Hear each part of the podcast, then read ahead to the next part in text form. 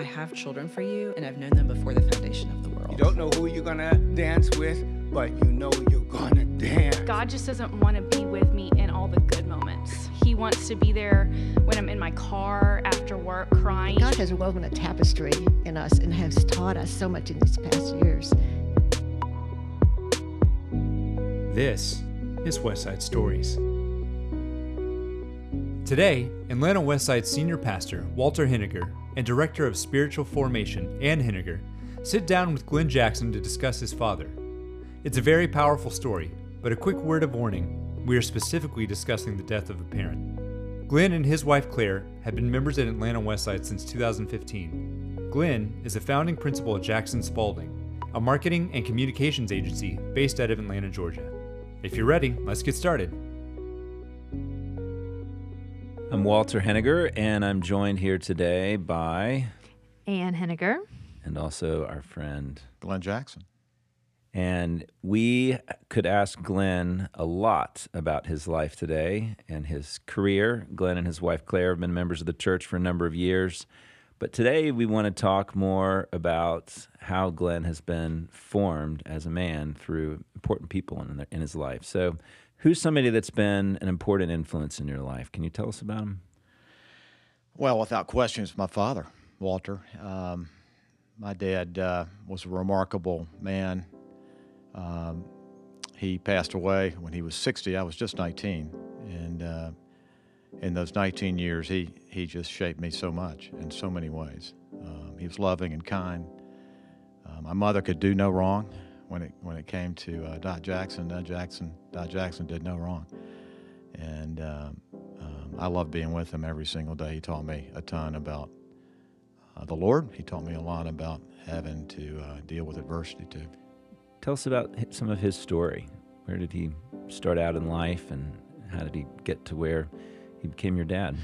Well, Dad grew up in Columbus, Georgia, and um, he uh, was an only child, and um, graduated from Columbus High School, and then went on to Emory University, where he was a journalism major. And he made a big decision when he was a junior in 1943 to do something else. What was that?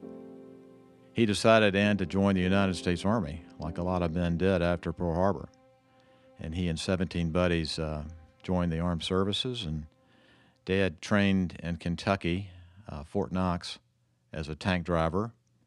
And he was with the 70th Tank Battalion, which uh, was an elite tank battalion. Their motto was strike swiftly. And they struck swiftly in Africa, Italy, but their biggest battle was to come. How old was he when he signed up?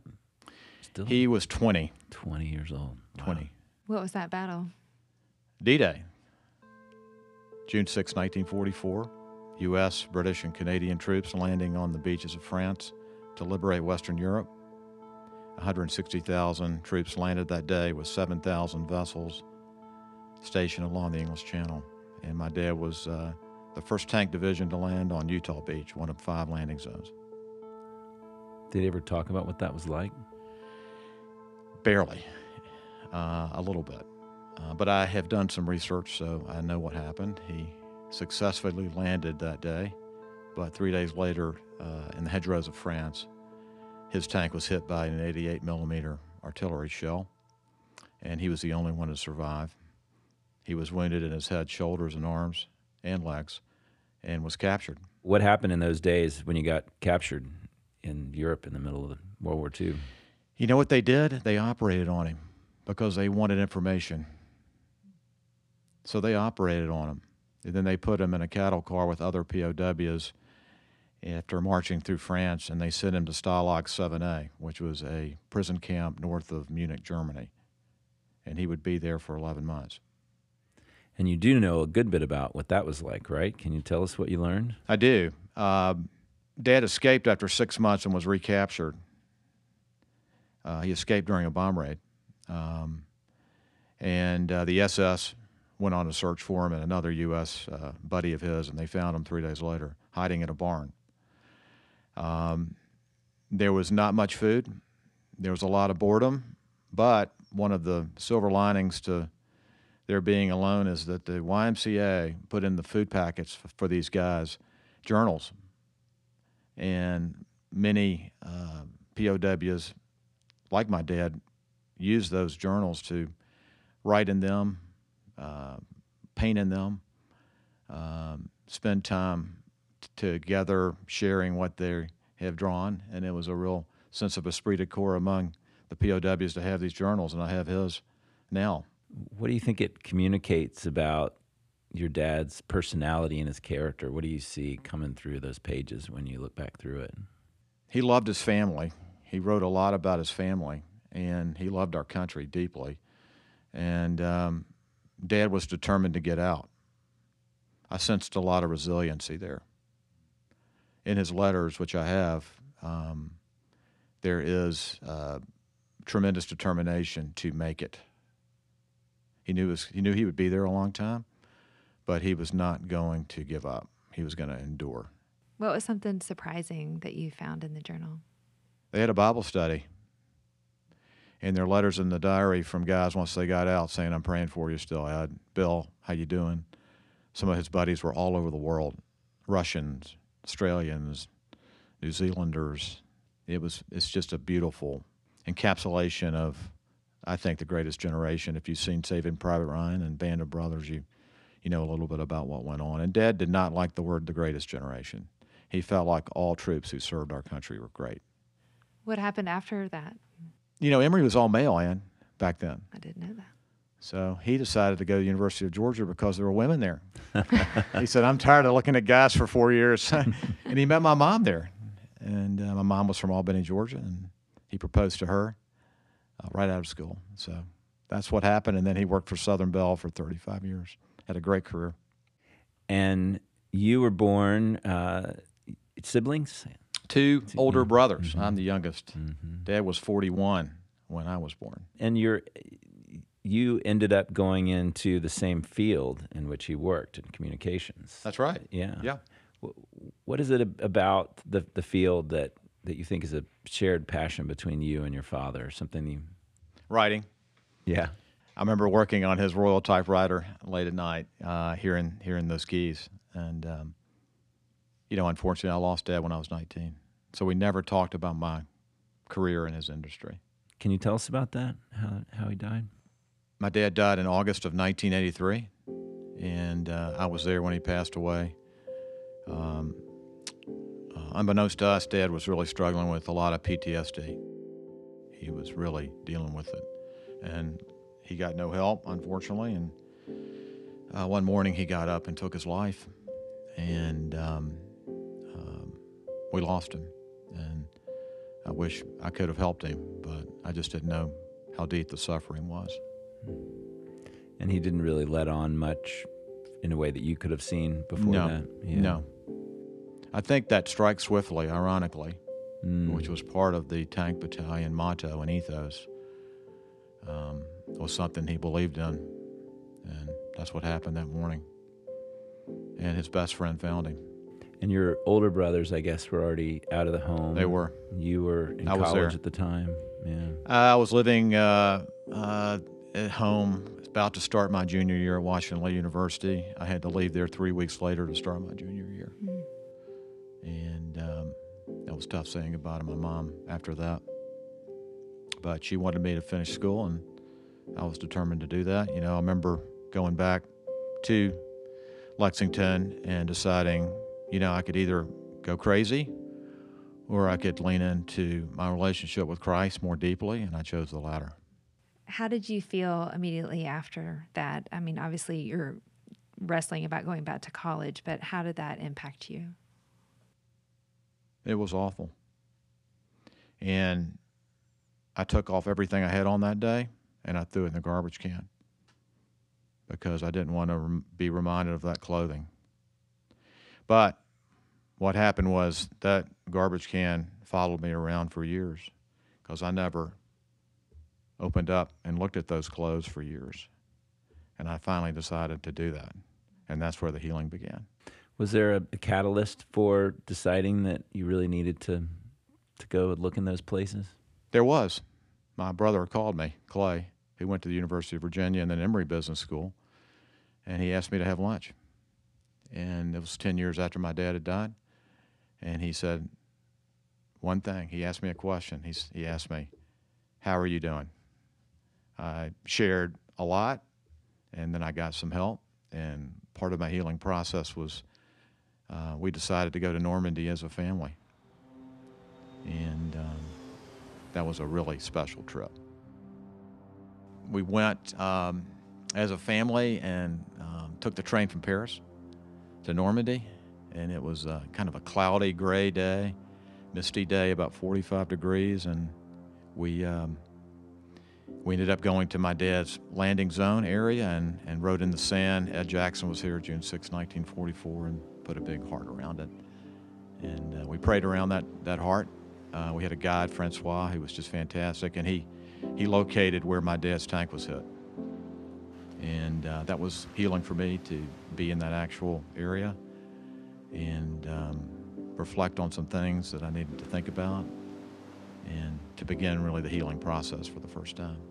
How did it affect your your kids at the time? What what age were they when you went to Normandy? They were uh, eight, six, and twelve, and I believe that they met their grandfather for the first time on the beaches of those canonized grounds, right there. And I really felt Dad's presence there, and I wrote about it uh, on the way home from Paris, and it was kind of a stream of consciousness piece of writing. And um, I finished it when we landed in Atlanta. And I'm happy to share a little bit of it if you'd Please- like me to. We'd like do. you to. Yeah, please do. While on Utah Beach with the family, Claire, my wife, had a beautiful thought. She said, Let's write in the sand. Ed Jackson was here, June 6, 1944. So we found a stick, and Virginia, our oldest daughter, wrote the words on the beach. We put a heart over the 1944 date. It was afternoon, and now in between tides. We had the beach to ourselves. So we thought. Out from the dunes a mile away, a man appeared with a horse while sitting in an attached buggy. Whip in hand, he and the horse headed straight towards us. In a split second, the horse and the buggy, at full stride, went directly over the words we had scrawled in the sand. Yet the message remained intact, just a slight smudge from the buggy wheel over the June 1944 date. It happened so quickly the horse, the man, and the sounds of the galloping feet, the breath of the beast. There was something freeing about it all. The scene symbolized life at its fullest and best, punctuating vividly the message we had written to Dad in the sand. God speaks to us in uncanny experiences. A message conveyed by a person, a symbol, a passage of writing, or a seemingly whimsical event like a horse and buggy. In these experiences, God's invisibility becomes visible. Upon reflection, I believe Dad was speaking to us on the beach. The voice I heard said, Son, I'm okay. Life goes on. Move forward, Glen. Cherish family. Don't look back forever. Step into your pain to experience gain. The best is yet to come. As I walked back to the car, my feet heavy and heart soft, I placed some sand from Utah Beach in a sealed cup for my brothers. Francois told us the area between the dunes where I received the sand was specifically cut out for the tanks that landed on June 6. Before leaving the spot, I gave Utah Beach one more precious look. The sun was now peeking through the clouds for the first time. We all had the same realization. Dad was here. Dad is here.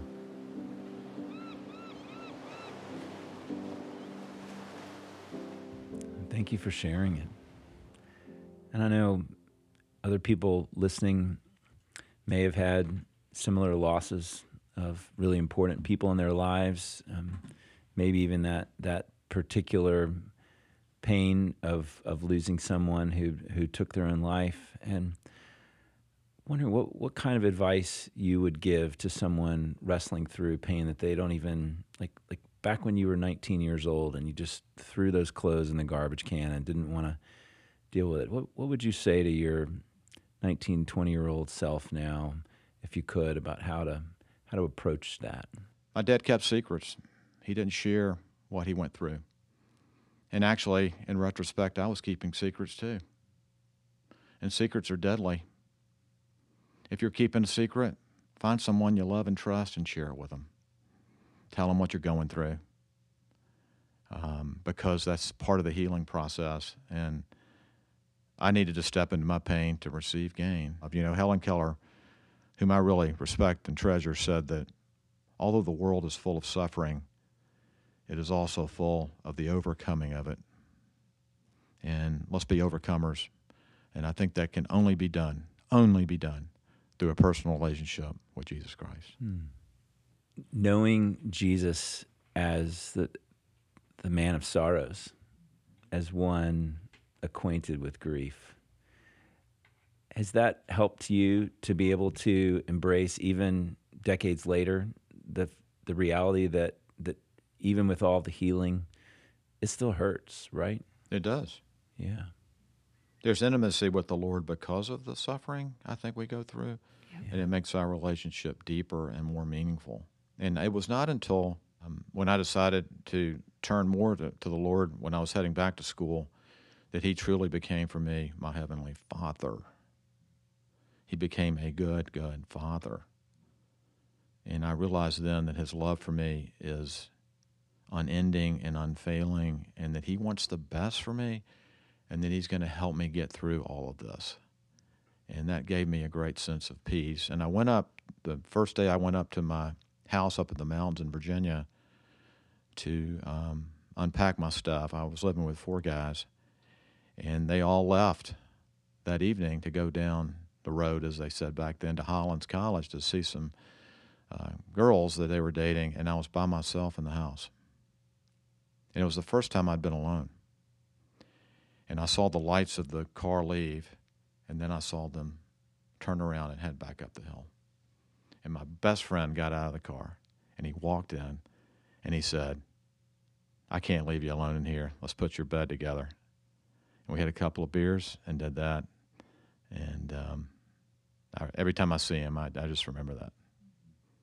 So even at 19 or 20, you can do some amazing things to, to help in the healing process. And Bill Maynard did that for me. I love that. I love that Clay sought you out to Yeah. your brother. He Like, did. He knew. So, Glen, you mentioned your dad grew up in Columbus. Did you did you ever go back and learn more about his growing up there? I am so glad you asked that because as part of my healing process, I realized I needed to go back.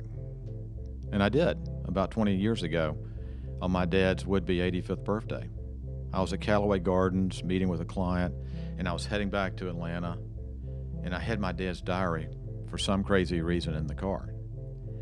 And I felt this kind of really the Holy Spirit saying, Go to Columbus and see where your dad grew up. So I drove there. And I drove to the house where he grew up, and I got out and was looking at it, and a lady he was sit, who was sitting there on, on, in the porch area yelled out to me, "Can I help you?" And I said, "I'm just looking at this house. This is where my dad grew up." And she said, "Who was he?" And I said, "Ed Jackson." She said, "The POW?" I said, "Yeah, yeah, yeah." She said, "Hold up." So she came out, and we talked for a minute. She said, "You want a tour? Come on in." She took me inside the smells, the sounds of those floors again, just the creaks and the, the wind going through the windows. It just felt like I was back. And at the end of the tour, I thanked her and I said, I want to show you something. So I went out to my car and pulled the diary out and pulled out a letter. There were like 40 to that exact same address. And I said, Can you do me a favor? This would be my dad's 85th birthday. Can you frame this in the foyer? to honor him. And she teared up. She said, Absolutely. So I gave her one of these letters, and um, they framed it in the foyer of that house, which is just great. And this is a letter that was written to your dad? A Or letter that my by your dad wrote to his mother Wow. while he was a POW. You mentioned loving your dad so much. He's one of your heroes. What's the life lesson that he taught you? You know, he treasured people more than possessions. And I believe that that's so important in life. It's relationships that matter more than anything. And I watched him do that a ton. So treasure people more than possessions. That is something I learned um, beautifully from my father.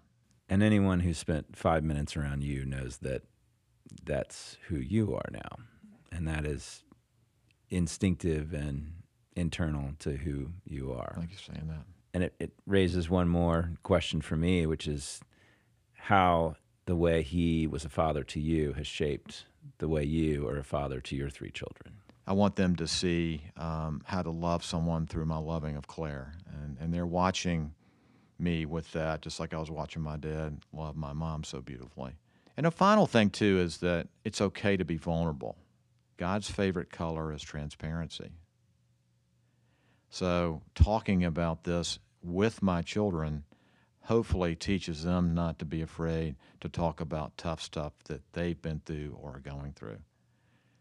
Yeah, this has been a gift, Glen, to see your heart in this part of your story. And we know that it will it will give to others who listen. So thank you so Thank much. Thank you. Thanks, Walter. Thanks, Anne. Thank you for tuning in to today's episode of Westside Stories. And our sincerest thanks to our guest, Glen Jackson, for sharing about his father. This episode was produced and directed by me, Corey Fleeman. It was co produced and hosted by Anne and Walter Henegar. Our editor was Tim Lane. Original music was composed and performed also by Tim Lane. If you enjoyed today's episode, we hope you'll share it with friends and family. A positive review on your streaming service of choice would also be appreciated. Thanks again for listening, and we'll see you next time.